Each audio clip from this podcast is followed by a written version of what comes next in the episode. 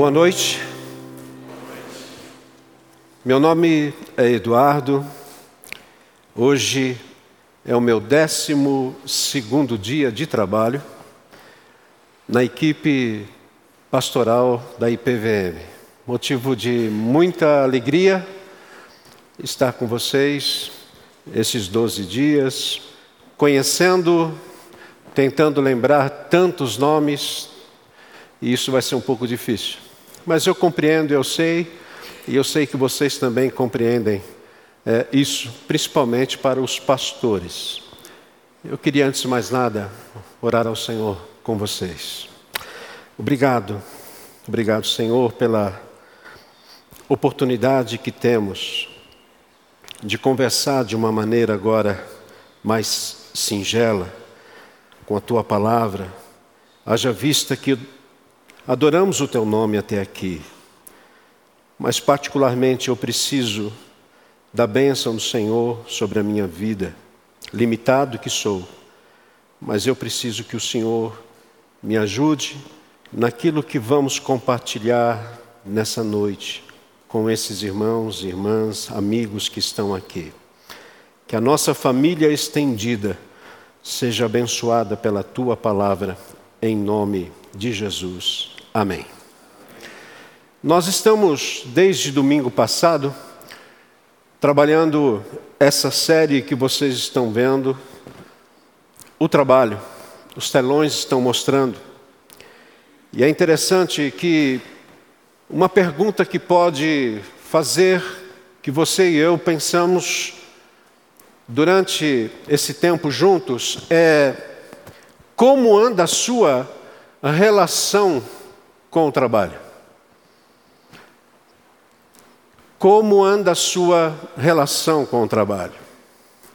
Eu digo isso porque no domingo passado nós ouvimos aqui uma mensagem que abordou o trabalho na visão de Deus.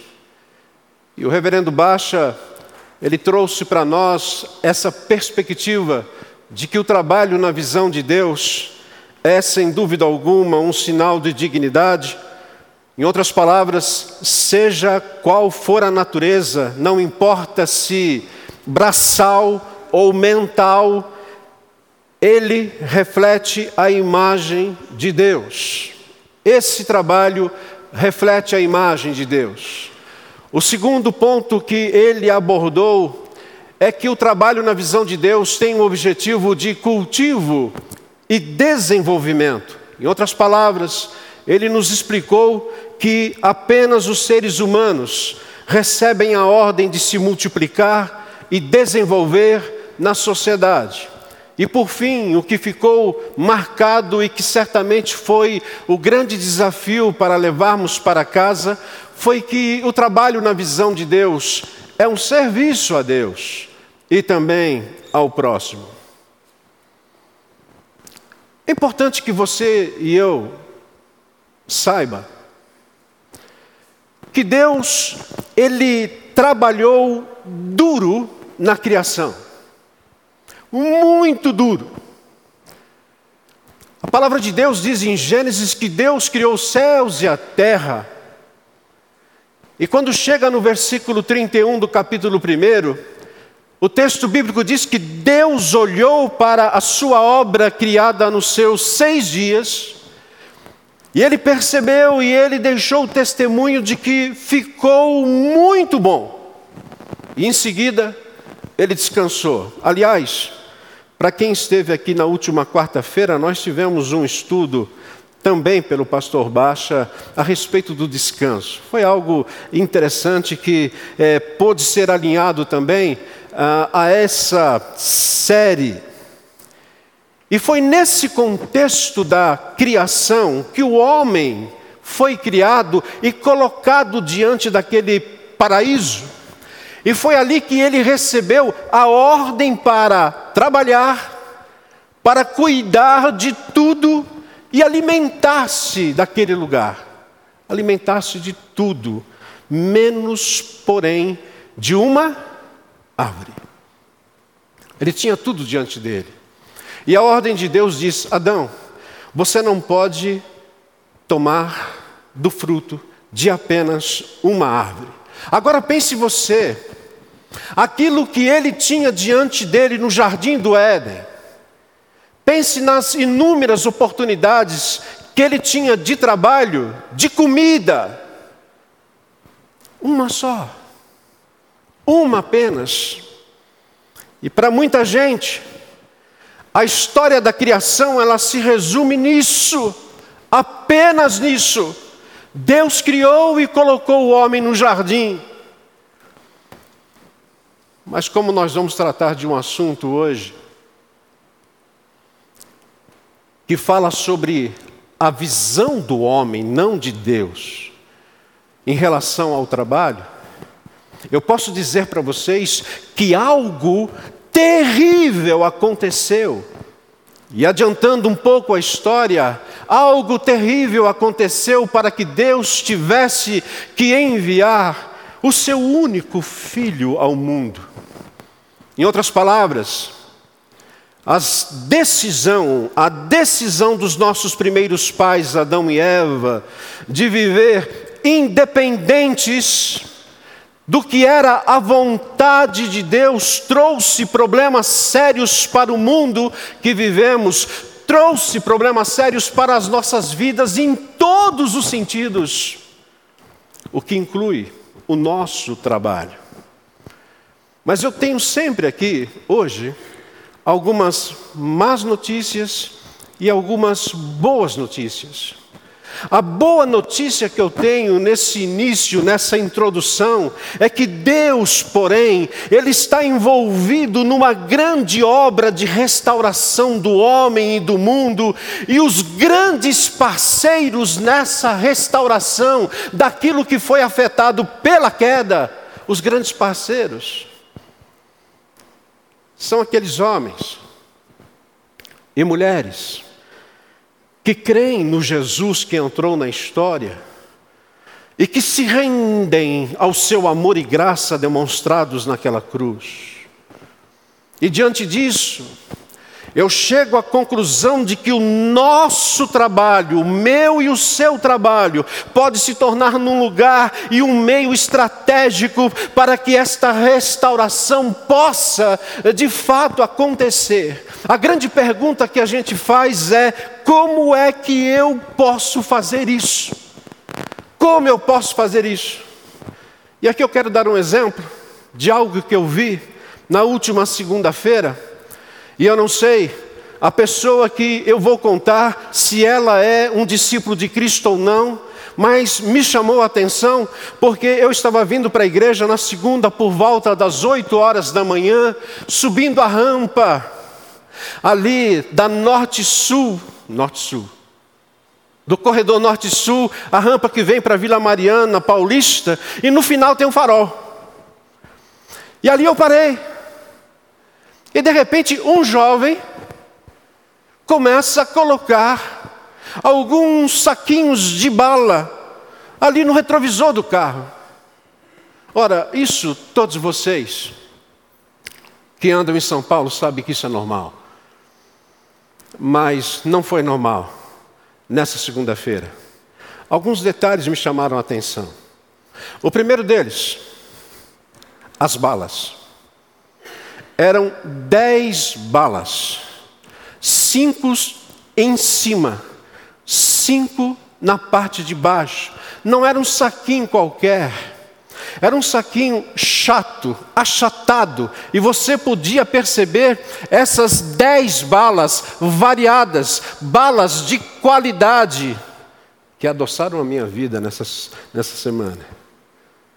E mais do que isso, entre as cinco balas de cima e as cinco balas de baixo, esse cartão. Está conseguindo ler? Não? Pessoal em cima? Gente, vocês precisam ir a um oculista. Aqui está o que está escrito no cartão. Eu quero ser um empresário. Tudo tem um começo. E abaixo, colaboração espontânea. Não deu outra. Quando eu cheguei aqui, eu pensei, eu vou utilizar isso daqui na mensagem, porque tem tudo a ver com o trabalho na visão do homem. Ou, o trabalho na visão de Deus que Ele tem para mim e para você. Eu não sei o nome daquele jovem. Eu só sei que ele estava bem vestido. Ele tinha cara de crente. E, e, e, tem esse negócio de cara de crente? Uma vez eu cheguei num lugar e falei assim: é, eu gostaria de comprar isso tal, e a pessoa olhou para mim, mas o senhor é o quê? É, é difícil falar o que eu vou falar, porque a classe não está tão bem assim. Eu disse, eu sou pastor. Ah, não parece.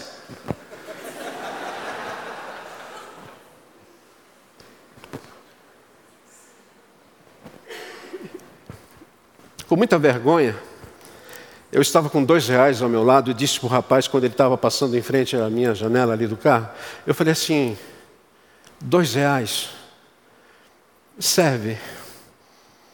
Ele disse, espontâneo, isso vai abençoar minha vida. Aquele jovem, crente ou não, perceba, ele estava refletindo a imagem de Deus e ele estava servindo ao próximo. Porque a gente pensa que quando nós vamos falar a respeito do trabalho na visão do homem, eu vou aqui gastar um tempo precioso com vocês, para de repente eu começar a falar só sobre o trabalho, o serviço, a serviço de Deus. Quando de repente a gente vai chegar à conclusão de que esse trabalho que eu estou fazendo aqui, do trabalho que nós fazemos, só esse trabalho é o trabalho que reflete a imagem de Deus, e não é assim. Não é assim. Mas, sobretudo, eu gostaria de deixar bem claro o quanto esse trabalho foi afetado, e vocês vão perceber o peso disso hoje, o quanto esse trabalho se tornou tão difícil. E a pergunta é: por quê? E aí eu peço para vocês acompanharem com os olhos a leitura da palavra de Deus que está no texto de Gênesis, capítulo 3, versículos 16 a 19. E a palavra de Deus diz assim: E a mulher multiplicarei sobremodo os sofrimentos da tua gravidez. Em meio de dores darás à luz filhos. O teu desejo será para o teu marido e ele te governará. E Adão disse: Visto que atendeste a voz da tua mulher e comeste da árvore que eu te ordenei que não comesses, Maldita é a terra por tua causa, em fadigas obterás o sustento durante os dias da tua vida. Olha como seria o trabalho dentro daquilo que Deus está falando após a queda. Continua o texto. Ela, a terra, o objeto do teu trabalho, produzirá também cardos e abrolhos, ou seja, espinhos, capim, joio e tu comerás a erva do campo, no suor do rosto comerás o teu pão, até que tornes a terra, pois dela fostes formado, porque tu és pó, e ao pó tornarás.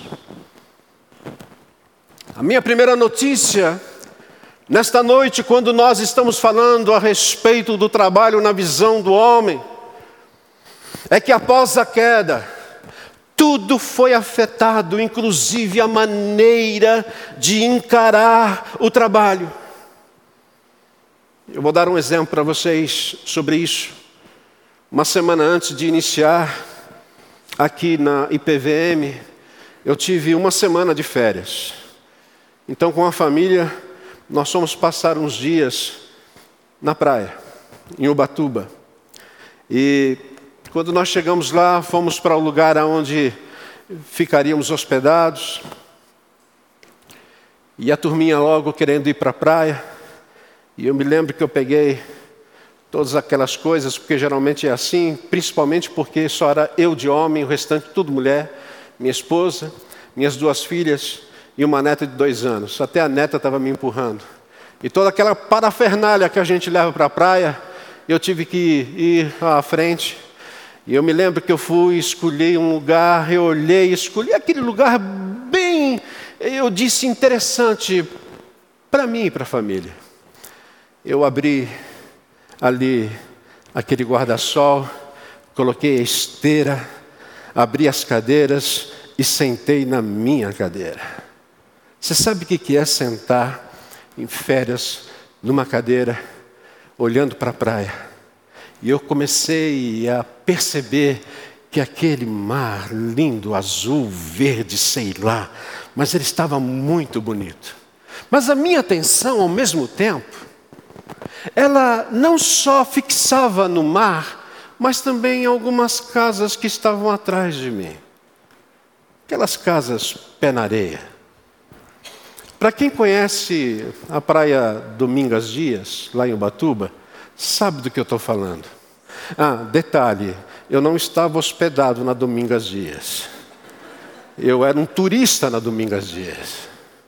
E ali eu estou sentado e começando então a pensar quanto tempo eu tenho que trabalhar como pastor para ter uma casa dessas. Não foi, não demorou muito tempo, eu desisti.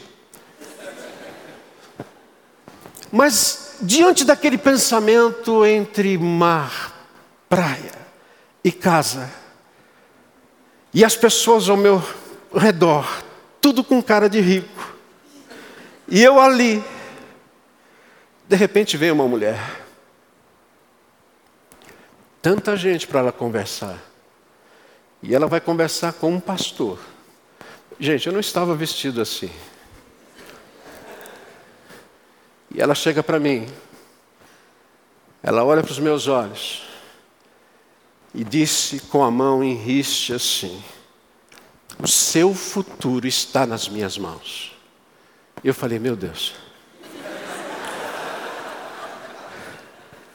E, lógico, né, ela não estava com uma Bíblia, ela não estava com nada. O seu futuro está nas minhas mãos. E eu falei, o que, que está nas mãos da senhora? E ela disse, a mega cena da passagem do ano. 350 milhões. Está aqui. Basta você querer. O que, que você acha que eu falei para ela? Eu não falei nada. Eu fiquei pensando, naquele momento que todo pastor que está em férias começa a pensar o que você faria com 350 milhões. Pense um pouquinho. E foi um curto espaço de tempo, porque aquela mulher está diante de mim aguardando uma resposta minha, que a princípio deveria ser a ré da Satanás. Mas eu comecei a surfar na onda, ou nas ondas dos 350 milhões. E eu estava ali entre o sagrado e o profano na minha mente, pastor também tem isso. E eu disse: se eu ganhasse 350 milhões, a primeira coisa que eu faria, meu coração santo, eu daria dízimo. Segundo, eu ajeitaria a família. Terceiro, eu compraria um carro, mas teria que ser blindado, né, gente? Eu não andaria mais no metrô, nem de ônibus. Você percebeu que o coração da gente começa a pensar tanta bobagem nessas horas? Como se eu ganhando isso, resolveria. Aliás, a minha conclusão última foi: eu não vou mais trabalhar. Meu Deus, só estou compartilhando com vocês isso daqui. Mas eu confesso que aquilo aguçou pelo menos a minha curiosidade. Resultado: eu disse para ela que eu não ia comprar. Ela ficou chateada. E eu disse: quem sabe os 350 milhões desse prêmio esteja com a senhora e a senhora vai resolver a vida. Mas eu não quero, não. Eu estou muito bem, graças a Deus.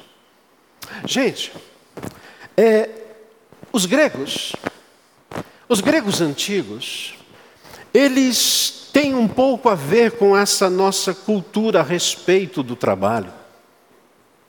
É importante que a gente saiba que os gregos antigos, é bom a gente sempre falar que os gregos antigos, porque os gregos modernos já não têm mais esse pensamento a respeito do trabalho, mas os gregos antigos não viam bênção nenhuma no trabalho. Aliás, eles diziam que para eles o trabalho era algo desonroso, ofensivo. Eles chegavam a dizer que o trabalho era uma praga e nada mais.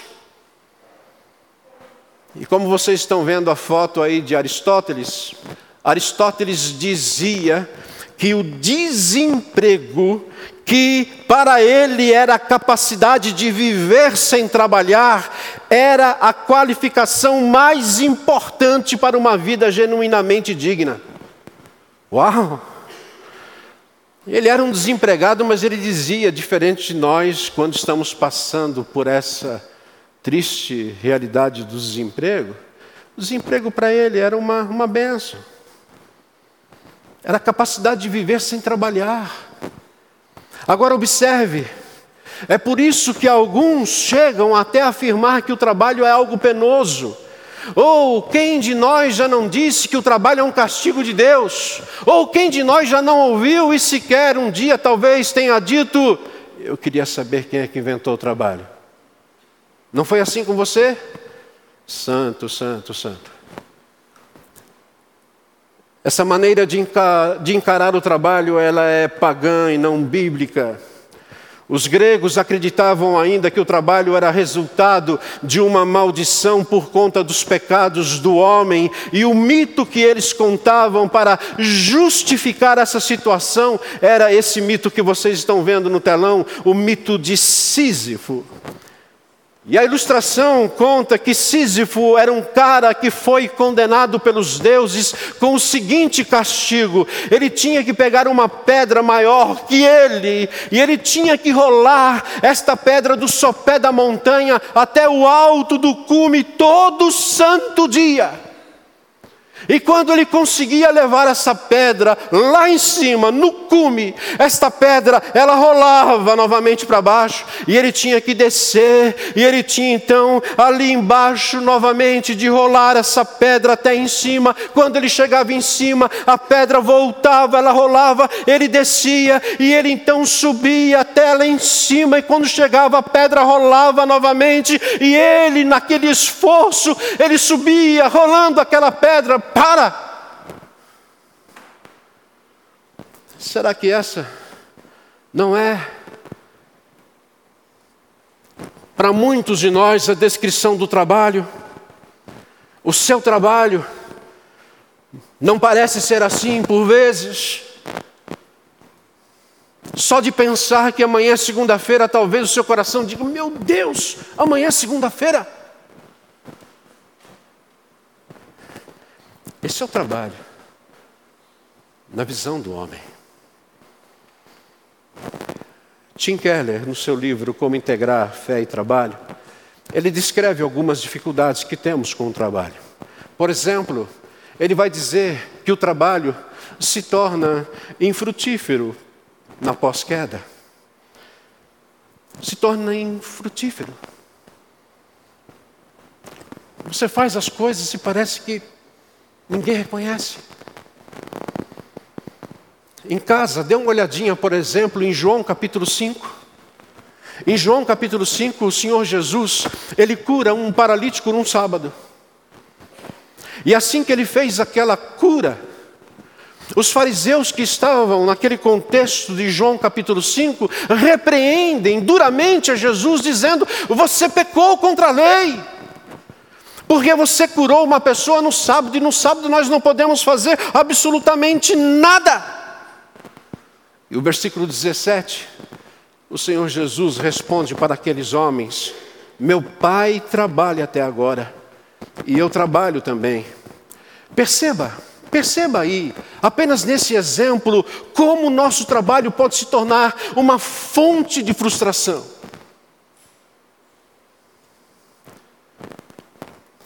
Certa vez eu fui pregar no aniversário de uma igreja e alguém disse: Você trouxe o seu melhor sermão, pastor?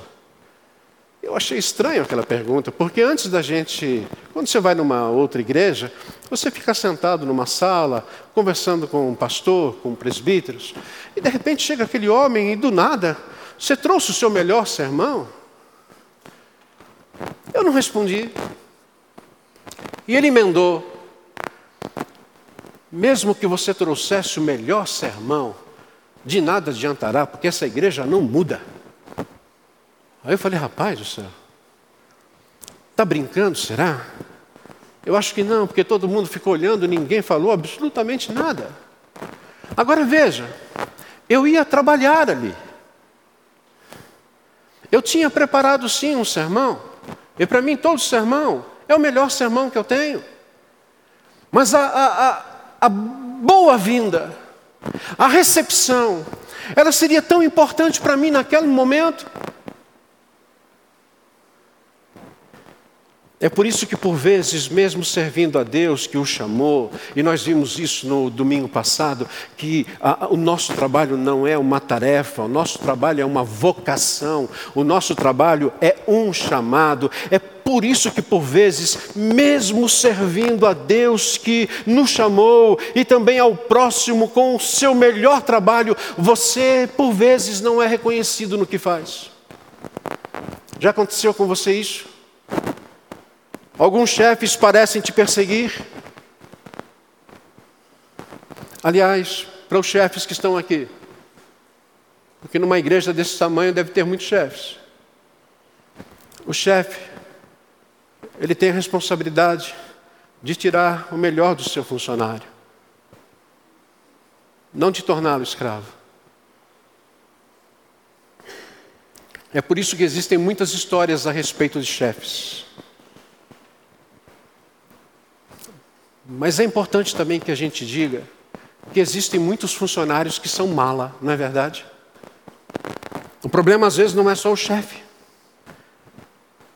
Você no seu trabalho já viveu a situação de colegas querendo puxar o seu tapete?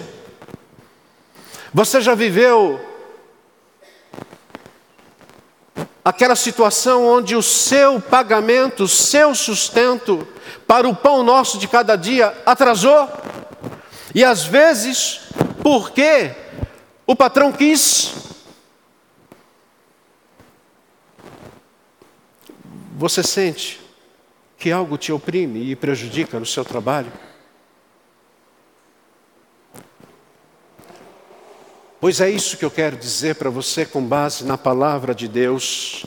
O trabalho se tornou infrutífero amaldiçoado, por isso ele pode ser frustrante. Para mim e para você. Mas eu disse que eu tenho más e boas notícias, e a boa notícia que eu tenho é que Deus está redimindo, salvando e transformando o mundo que Ele criou. O mundo não está largado. Deus tem uma obra, Deus tem um projeto, e que isso console você profundamente e o capacite a trabalhar de todo o coração e nunca, jamais desistir de fazer o melhor, aonde espinhos, abrolhos, joio e ervas daninhas vão crescer. Porque se esse é o seu contexto, não desista, confie em Deus, não permita que o pecado e o sofrimento cresçam. Esse é o nosso papel, meu e o seu. Mas uma outra coisa que nós percebemos, numa dificuldade que temos com o trabalho, é que o trabalho ele perde o sentido. Há muita gente que não vê sentido no que faz. Você vê, seja sincero. Pare e pense por alguns segundos. Você vê sentido naquilo que você está fazendo? E esse sentido se perde por vezes por falta é, de habilidade. Às vezes, por você não alcançar alguma aspiração, e existem também aqueles que têm habilidade, conquistam, que sonham, mas não se sentem satisfeitos. É por isso que o sábio, o pregador, O autor de Eclesiastes, Salomão, ele vai dizer em Eclesiastes capítulo 2, versículo 17. Eu queria pedir para você ler comigo esse versículo. Vamos ler juntos? Pelo que aborreci a vida, pois me foi penosa a obra que se faz debaixo do sol. Sim, tudo é vaidade e correr atrás do vento. Quando você lê esse versículo, Em primeira mão, o autor está dizendo que o trabalho não faz sentido. No entanto, antes que você julgue erroneamente Salomão, é importante que a gente saiba que nós estamos diante de um dos homens mais sábios e inspirados do Antigo Testamento. E, e, certamente, eu creio que ele não está apenas usando um exemplo próprio, uma experiência sua única, mas ele, como todos que estão aqui, por vezes usam, se apegam percebem experiências na vida de outras pessoas. E quando ele fala a respeito desse assunto, eu chego à conclusão de que ele, na verdade, está nos forçando a fazer perguntas básicas aliadas ao trabalho, que de outra forma você não faria. Por exemplo, a minha vida tem algum significado? Porque senão vai ser vaidade. É o que Salomão está dizendo. Se a sua vida não tiver significado, o seu trabalho será horrível. Uma outra pergunta: afinal, o que, eu estou fazendo com a minha vida? O que eu estou fazendo com ela? Você é feliz do que você faz? Como lidar com essa falta de sentido nas coisas? E aí, certamente, eu preciso ajudar você a pensar como que isso se dá na prática. E aí nós temos algumas propostas para você pensar. Primeiro, você acorda muito desanimado? Não precisa levantar a mão, não. Você não faz mais as coisas que gosta? Você está tão cansado que não consegue mais se distrair nem no seu tempo livre? Você está sem paciência com as pessoas à sua volta? Até com seu cãozinho? Coitadinho. Você está sempre doente e sente que o seu corpo não está acompanhando o seu ritmo? O que antes te fazia feliz perdeu a graça? Será que você não está no piloto automático? Você passa muito tempo na internet, em redes sociais? Seja franco.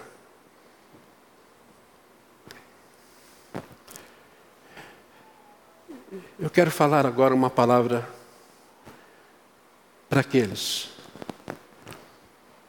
que entendem, que sabem quem é Jesus e aquilo que ele fez por você naquela cruz. Eu quero falar uma palavra para aqueles que já se renderam ao amor e graça de Jesus. Tim Keller, ele tem essa frase que eu acho especial. Quando trabalhamos, somos como a tradição luterana afirmava, os dedos de Deus, os agentes de seu amor providencial aos outros. Essa compreensão eleva o propósito do trabalho de ganha-pão para amor ao próximo e, ao mesmo tempo, nos liberta do fardo esmagador de trabalhar especialmente para provar o nosso valor. Nós somos os dedos de Deus nesse mundo.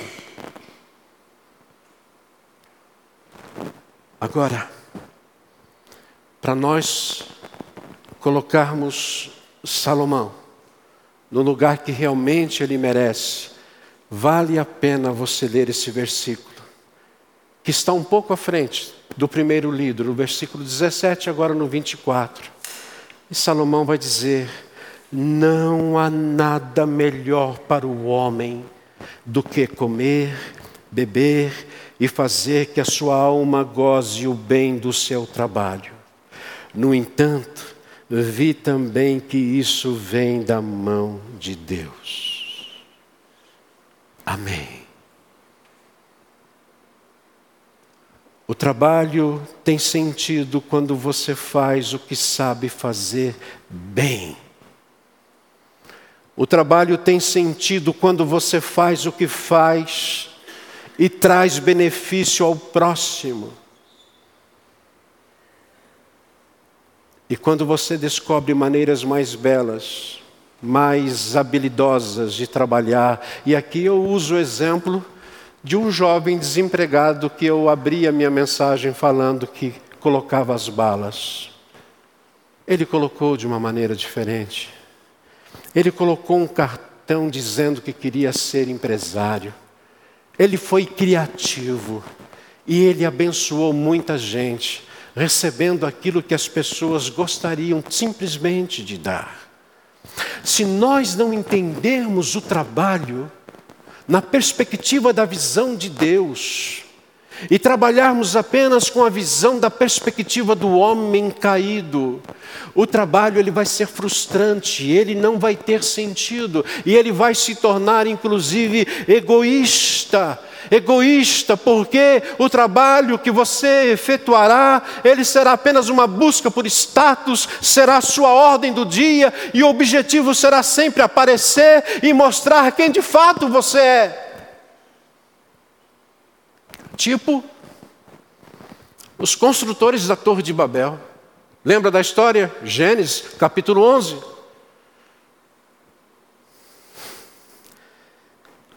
Eles queriam construir uma torre, erguer um monumento que chegasse até o céu. Assim eles ficariam famosos e não seriam espalhados pelo mundo. Essa era a motivação do trabalho deles. Resultado: Deus desceu até o lugar onde eles estavam e simplesmente confundiu a língua deles e acabou com aquela construção. Se você por vezes se vê confuso no que está fazendo, é porque Deus certamente está querendo conversar com você para poder acertar de fato aquilo que deve ser a sua visão, junto com a visão dele do trabalho que você faz. Tudo que você fizer tem que ser feito para a honra e glória do nome de Deus. Porque se assim não for, em último lugar, o trabalho vai revelar os ídolos, do nosso coração. E é assim que acontece. Quando eu não entendo a perspectiva de Deus, e quando eu uso a minha motivação simplesmente para eu ser alguém e querer ser alguém através do meu trabalho, eu vou começar a deixar bem visível, porque idolatria não é algo que se esconde, idolatria é algo que está ali, visível a todos. E nesse sentido, os Dez Mandamentos inicia com uma instrução vigorosa de Deus contra a idolatria. Êxodo 23, 20, versículo 3 diz: Não terás outros deuses além de mim. Não terás outros deuses além de mim. Toda vez que o trabalho se torna o nosso porto seguro, trabalho é meu porto seguro. Toda vez que o trabalho se torna a fonte da nossa confiança, de que Ele, o trabalho, proverá tudo aquilo que eu preciso. Toda vez que pensarmos assim, nós corremos o risco de colocá-lo no patamar que pertence a Deus. E a partir daí foi dado passo para a transgressão dos outros mandamentos. Aliás, é Lutero quem diz que jamais quebramos os outros nove mandamentos sem antes quebrar o primeiro. E Calvino vai nos informar que o nosso coração, por sua vez, é uma fábrica de ídolos. Isso quer dizer que a idolatria nos desvia das coisas que precisamos para as coisas que mais desejamos. E nesse sentido, se o seu trabalho tem sido apenas uma maneira de você fazer aquilo que você pode construir, desejar, edificar, eu queria convidar você nessa noite a pensar de uma forma é diferente. Por isso eu pergunto, novamente, porque foi assim que eu iniciei essa mensagem. Como tem sido a sua relação com o trabalho? O seu trabalho se tornou infrutífero. O seu trabalho perdeu sentido na sua vida. Você tem sido egoísta. Será que o seu trabalho tomou o lugar que é de Deus no seu coração? E aí, eu queria convidar você para refletir e praticar. O que vem em seguida é para a gente levar para casa. É para a gente conversar rapidamente aqui, orar e ir pensando a respeito desse assunto.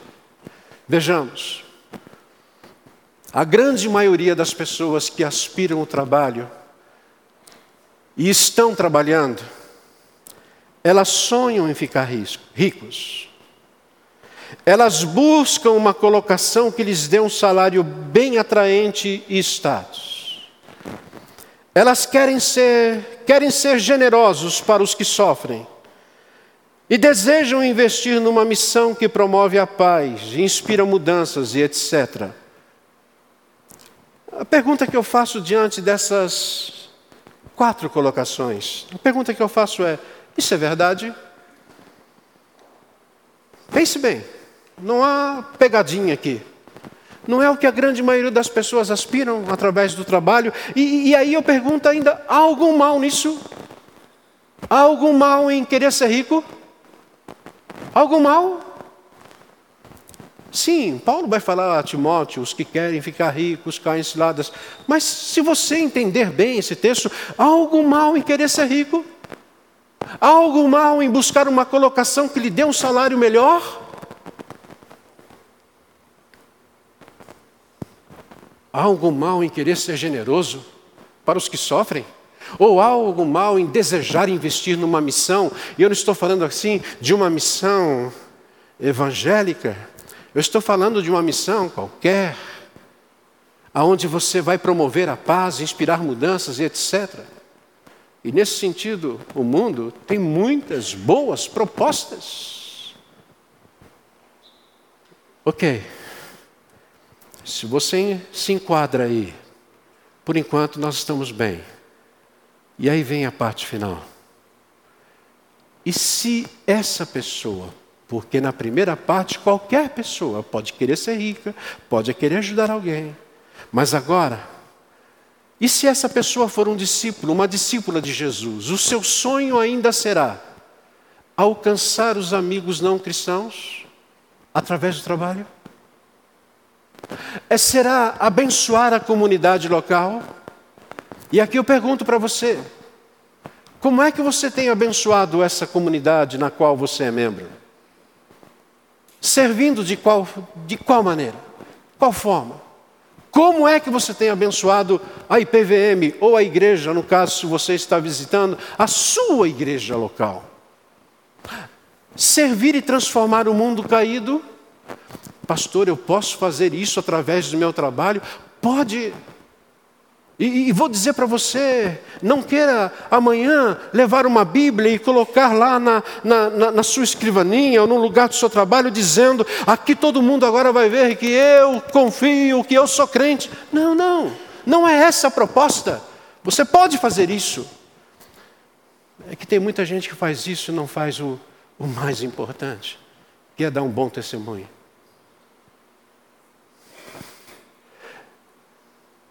O seu trabalho pode fazer algo de impacto eterno. Essa é a proposta da sua vida hoje. A sua proposta através do seu trabalho é adorar a Deus e ser generoso.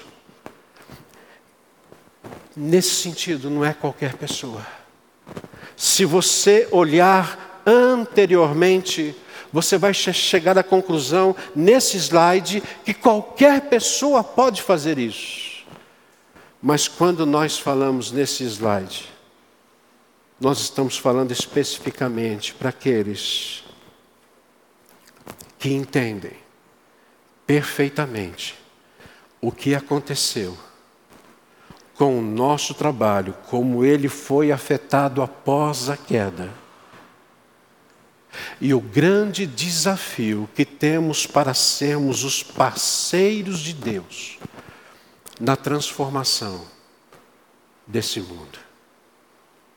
O que eu estou falando é de graça, é de amor, é de perdão. E isso só pode ser feito onde Jesus está. E a minha oração é para que onde você esteja, Jesus esteja também. E segundo a vontade dEle, a sua visão se torne uma visão que realmente vá trazer essa transformação. A minha oração é para que essa graça continue sendo derramada sobre nós. E se você não tem essa perspectiva, se a sua perspectiva de vida é apenas a perspectiva do homem, da mulher, que foram afetados pela queda e não conseguem ver sentido, o trabalho é frustrante, você se sente um pouco egoísta e às vezes até flertando com a idolatria, a minha palavra é: Jesus está aqui, e o Espírito Santo, e a nossa vida pode ser transformada. Que saiamos daqui com o coro do hino 312 que diz: por Jesus é trabalhar, prontamente, fielmente trabalhar, em servi-lo, que prazer, e só tu, ó crente, o poderás fazer. Que Deus te abençoe, a mim e a você, a todos nós, a nossa igreja, em nome de Jesus. Amém.